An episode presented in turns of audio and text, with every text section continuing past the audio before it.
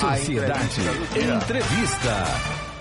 A entrevista do dia é com o professor, contador, coordenador do curso de Ciências Contábeis da Unijorge, Adriano Araújo.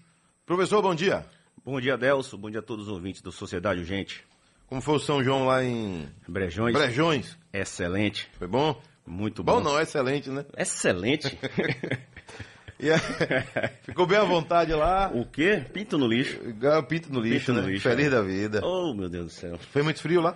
Muito. Chegou a época, certo dia lá, 12 graus, sensação térmica de 9, não foi brincadeira não, Deus. Mas não tirou o ânimo.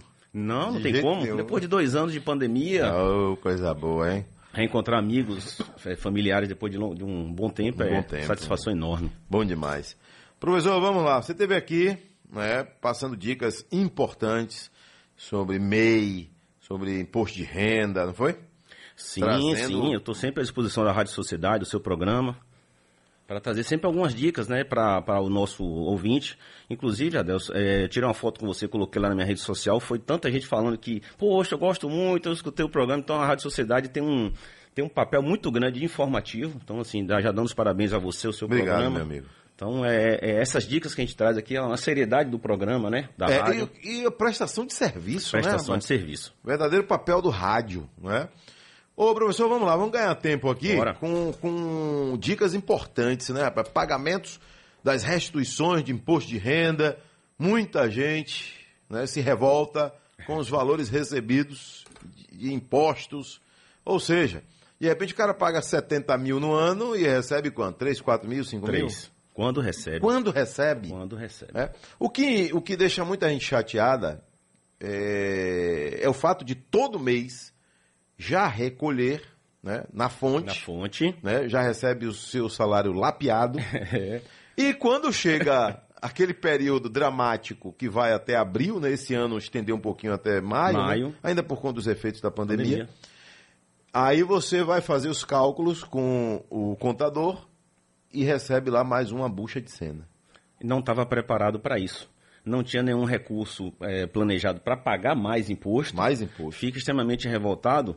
E o importante, na verdade, Adelso, é o seguinte, muitas vezes é falta de planejamento desse contribuinte. Coisa simples. Esqueceu de guardar um recibo do médico. Esqueceu de guardar um recibo do dentista. Ou não pediu. Que tem uma coisa importante que eu vejo as pessoas, eu vou no dentista, aí o dentista é amigo. Aí porque é amigo, não pede a nota do dentista. Aí o dentista o dentista fica de boa, porque ele não faz ou não paga o imposto e você sobra lá no final. Então, por exemplo, o dentista é seu amigo? Mas peça a sua nota fiscal do dentista. E especialmente quando há muitas sessões, né? De repente, a pessoa é mais fácil ainda de esquecer. E geralmente você não vai só, vai a família inteira no mesmo dentista, né? E a gente aqui, o objetivo não é dizer que o dentista não tem... Porque o dentista, profissional, ele recebeu o dinheiro... Ele também tem que justificar. Tem que justificar. Se ele recebeu. Não é isso? É justo. Então, muitas vezes, o dentista, ele precisa dos seus dados. Precisa. Não é você sumir. Não. Porque se você sumir, ele não tem como ter seus dados, né? Que recebeu o seu dinheiro, até porque ele vai querer o seu CPF, né? Isso. Porque você foi um pagador do serviço. Importante. Então, é só um exemplo. Um exemplo. É só um exemplo, né? Ô, professor, a partir de que idade uma pessoa pode declarar o imposto de renda? Olha só, em relação à idade, se você ultrapassar o rendimento, não tem uma idade específica. Não mas tem. Assim, maior de idade, 18 anos. Já está trabalhando. Já está trabalhando. Se você tiver rendimento até abaixo disso, passou dos R$ 28.559,70 por ano, Adelson, já tem que declarar imposto. E tem uma outra situação também. Às vezes a pessoa recebe uma pensão. Precisa informar também essas informações todas lá no seu imposto de renda. Quando a pessoa recebe uma doação, isso é muito sério, né? Sim. Muito sério. De repente, aí, papai ganhou uma ponta boa e faz uma doação para o filho, para a filha. Tá lá, caiu uma grana de, digamos, 60 mil lá na conta. Essa pessoa precisa justificar no ano seguinte? Precisa. Sabe por quê, Anderson? Às vezes o papai recebeu uma indenização, se aposentou, recebeu um dinheiro, aí quer... Vendeu uma propriedade, quer distribuir entre os filhos. Sim. E aí faz lá uma transferência para a conta do corrente do seu filho. Mas só que isso tem que ser documentado. Então não é simplesmente você fazer uma transferência. Faz um documento em cartório, né, justificando, porque aí o que acontece? Para Adelso, por exemplo, receber uma doação dessa, com esse documento que você tem, Adelso, de cartório, você lança lá no seu imposto de renda como rendimentos isentos. Você não vai pagar imposto. Sim. E é bom. E aí o que acontece? A Receita vai acompanhar a sua evolução patrimonial. Se no ano seguinte Adelso comprar um imóvel, a Receita vai saber, poxa, de onde saiu o dinheiro para Adelso comprar esse imóvel? Esse imóvel. Aí Adelso já está lá justificado que foi uma doação que ele recebeu no rendimento. Até porque, no futuro, o futuro a Deus pertence, mas você pode vender aquele imóvel. Pode vender. E esse dinheiro vai cair na sua conta e você vai justificar como? É importante isso que você falou, porque a questão da Receita Federal, ela só quer, o objetivo da declaração de imposto de renda é apurar o rendimento. Mas não só isso. Ela quer acompanhar a sua evolução patrimonial. Então, a ideia de você declarar para a Receita Federal quer saber o que é que a Deus está fazendo com o recurso que ele está recebendo anualmente. Então, a evolução patrimonial que a Receita quer saber de onde surgiu a base desse seu recurso. Agora, isso significa que a Receita, ela está atenta a tudo? Ela, por exemplo, quem compra tem que informar? Tem que informar quem compra tem que informar. E quem vende. E quem vende. E quem vende também. Porque a Receita vai checar, Delcio, a informação sua com a informação do comprador. Então ela vai checar para ver se a informação está batendo tudo certinho. A Receita ela faz checagem de dados. Aqui, por exemplo, tem uma mensagem de um cidadão. Cadê aqui? No nosso WhatsApp da Rádio Sociedade. Cadê? Seu Miguel. Seu Miguel está lá em Ibotirama. Ele disse que já caiu num esparro, que ele comprou um carro zero e no ano seguinte ele não declarou que tinha um carro zero.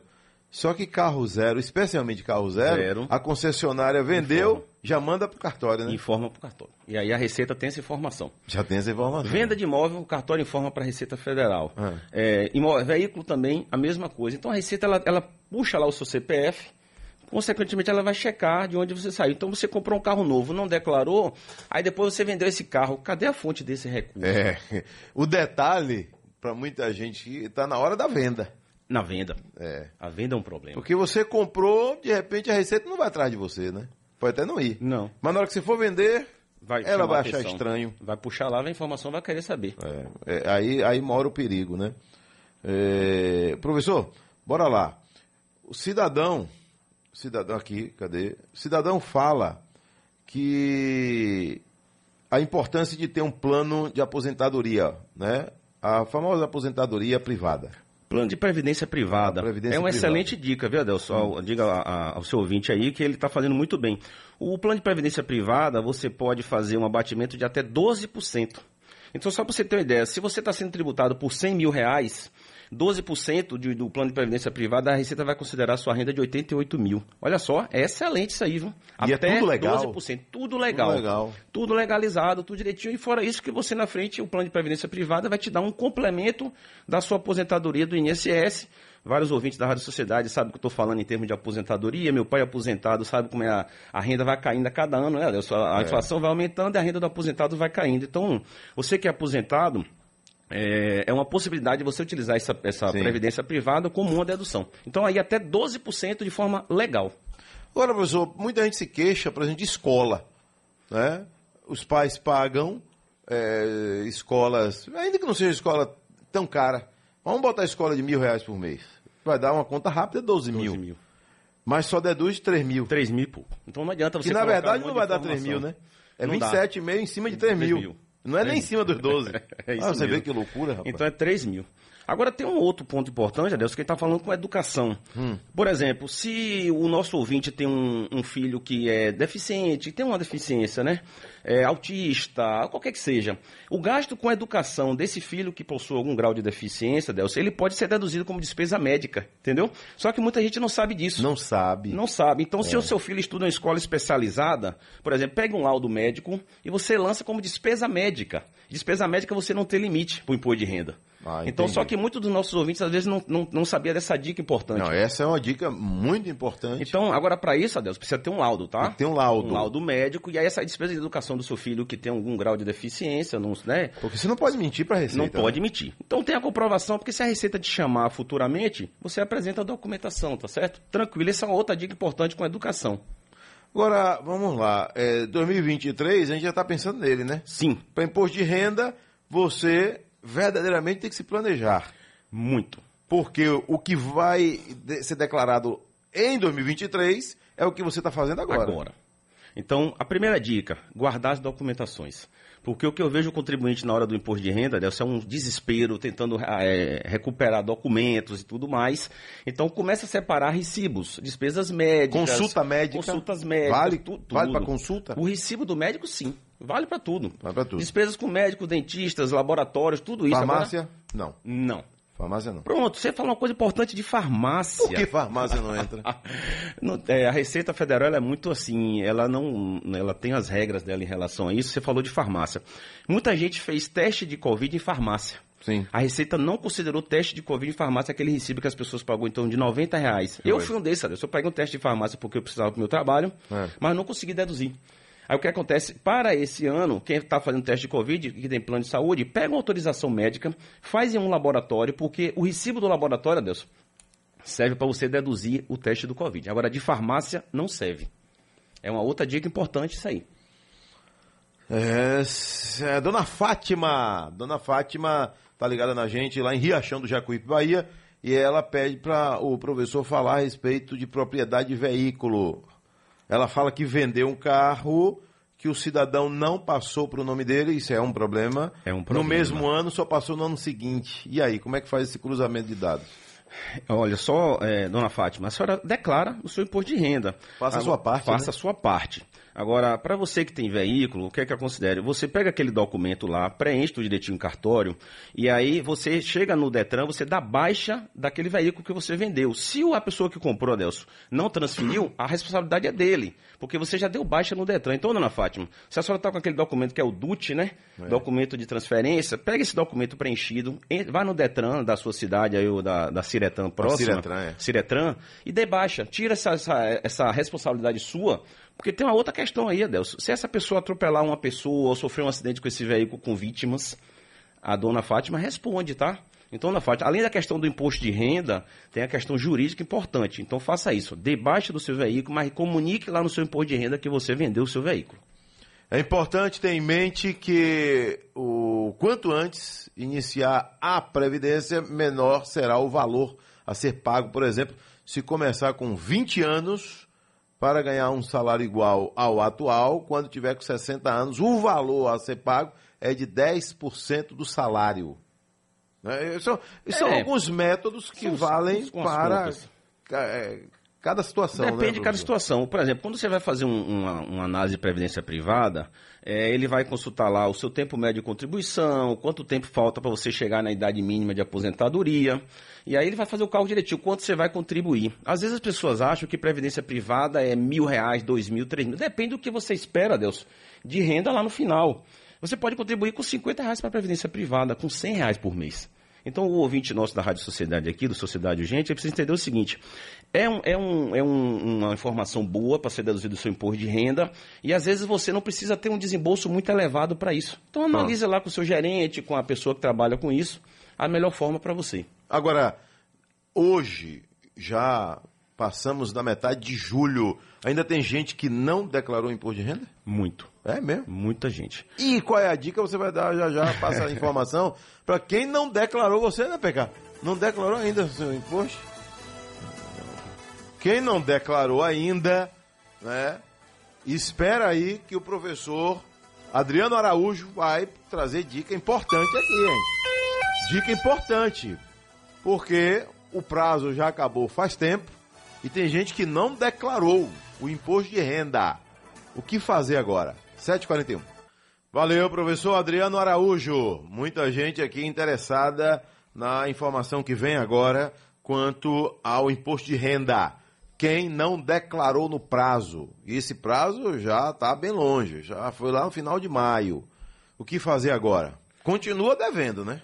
Continua devendo, Adelson. Tem que fazer a declaração urgente, porque vai pagar multa. Aquela multa básica de 16574. Só que essa multa pode ir até 20% dos rendimentos. Então, a cada mês que vai passando, que você deixa de entregar essa declaração, vai aumentando o seu valor junto à Receita Federal. E tem uma outra questão. Multa e juros. Tá certo? Porque a multa da Receita Federal dessa é maior do que o que às vezes que você está devendo. Então, a Receita ela tem multa pesada, tá certo? Então, às vezes você está devendo lá 5 mil para a Receita, ela te cobra 10 mil de multa e juros. A Receita é assim. Porque a multa, na verdade, para a Receita é como se fosse uma penalização por você não ter feito a declaração do imposto de renda. Então, ela te pune por você não ter prestado as informações no prazo correto. Então, para esse ouvinte aqui do programa da Sociedade Urgente, eu indico logo, procura logo um profissional ou tenta logo, senta lá no programa direitinho da Receita Federal, preenche, envia, gera o seu DARF e paga a sua multa ou o valor que tiver lá, né? Assim, senão, se você deixar, o pessoal chama de bola de neve, né? Assim, a bola de neve ela não vai aumentando, então a dívida ela vai aumentando, depois você vai ter um problema sério com a Receita Federal. E aí, em breve, chega aquela cartinha da Receita Federal em casa. Tenha certeza que aquela carta da Receita Federal, isso não é um feliz aniversário, não, tá? É o cara. A carta da Receita Federal não é te desejando boas festas. Já fica apavorado, não quer nem abrir a carta, né? Quando o porteiro do seu prédio manda aquela correspondência, ele manda você assinar ainda, pra você ver, né? Assine aqui que o senhor recebeu. Que é uma R, é um aviso de recebimento. Aquilo ali é pesado. Agora, ô, professor, vamos lá. O cidadão não pagou, né? E está contando, né? Como você falou aí. Está contando. Mas e o CPF dele? Já está, a qualquer momento pode ser bloqueado, então? Vai para a dívida ativa logo, logo. Daqui a pouco vai para a dívida ativa, aí você vai ter dificuldade de contratar um empréstimo, você vai ter dificuldade de buscar, adquirir um imóvel, porque você vai ter dificuldade com relação a isso. Quer ver um detalhe aí importante? Aquele sujeito que lutou tanto, que fez um concurso público, dos sonhos... Aí na hora daquela famosa visita social, da investigação social, aí é o fator que tira ele. Tira. Você falou uma coisa importante. Aí ele diz, eu passei em tudo. Tudo. Passei em tudo, rapaz. E na hora H eu saí, por quê? Ele pede uma certidão negativa de débitos. Quando você vai puxar certidão negativa de débito... Logo a quem ele deve. Olha para quem está devendo. Então, se você tiver débito junto à Justiça Eleitoral, né? De eleições que você não votou, não justificou, a Receita Federal, tudo isso é impeditivo. Tudo. Então, isso que você falou aqui é muito sério, é importante para o nosso ouvinte aqui, tá? Você que está aí lutando a sua vida toda por um concurso público, faça um acompanhamento da sua vida. Surge uma oportunidade para uma viagem internacional e lá vai ele lá para a Polícia Federal para tirar o passaporte. E aí? Cadê o passaporte? Então, Esqueça a sua viagem internacional. Ô, professor, e Pix? Porque hoje está uma febre de Pix. Nossa. Recentemente eu estava na Chapada Diamantina, nas férias, e vi lá uma placa que eu acabei tirando foto. Sabe o que tinha escrito na placa? Não aceito Pix. Nossa! Eu tenho aqui essa foto, é incrível isso, né? Aí você tá dando risada. Eu tô dando risada. Não aceito Pix. É porque as pessoas escutam aqui na rádio, na televisão, falando sobre a questão do golpe do Pix. Sim. O golpe do Pix, na verdade, as pessoas fazem um agendamento do pagamento, aí você acha que recebeu o pagamento, a pessoa vai embora. Então, o Pix tem um problema ainda que estão resolvendo lá junto aos bancos, que é a questão de você receber a comprovação rápida. Então, muita gente caiu no golpe assim, Adelson, peraí, Adelson, que eu vou fazer o Pix para você. Eu fazia o agendamento, te mostrava o comprovante, Adelson não olhava o comprovante e via que era agendamento, e aí achava que o dinheiro caía na conta. Olha aqui, eu comprovo o que eu estou falando. O que está escrito aí? Não aceito cartão e Pix. Diga aí. Não aceito cartão e Pix. Tá aqui. Justamente por isso. 23 de junho. Não aceito cartão e Pix. Você falou em questão de Pix. Vamos lá, para o imposto de renda, Deus. As pessoas agora, vendedores ambulantes, para o comércio ficou atrativo, né? Uma forma de pagamento em relação a isso. Mas só que aí tem o seguinte, movimentação financeira. O Pix está recebendo na sua conta essa movimentação. E aí você recebe 10 aqui, 20 ali, 50 Pix ali, reais, 100. Daqui a pouco sua movimentação chegou em 2 mil, 3 mil, 5 mil. E aí você vai fazer como com esse valor? Você vai justificar como? Então, por exemplo, se você tem recebimentos, você é autônomo, então muitos dos nossos ouvintes aqui são autônomos, faz o Carnê-Leão, que é aquele programazinho da Receita Federal que você vai lançando o seu rendimento mensal e ali vai apurando o seu imposto. Então, muitas vezes, a pessoa paga o imposto lá no ano seguinte porque não fez essa apuração mensal. Então, se eu recebi 2 mil em janeiro, 5 mil em fevereiro, então eu vou lançando lá no meu Carnê-Leão, ele vai me dando a apuração e lá no final, Adelson, se eu tiro um relatório do meu Carnê-Leão, eu já sei quanto eu vou movimentar de imposto. É aquilo ali que eu vou declarar. Então, cuidado com o Pix nesse sentido, tá? E cuidado também na hora de emprestar sua conta para terceiros. Não só conta. Outro esparro.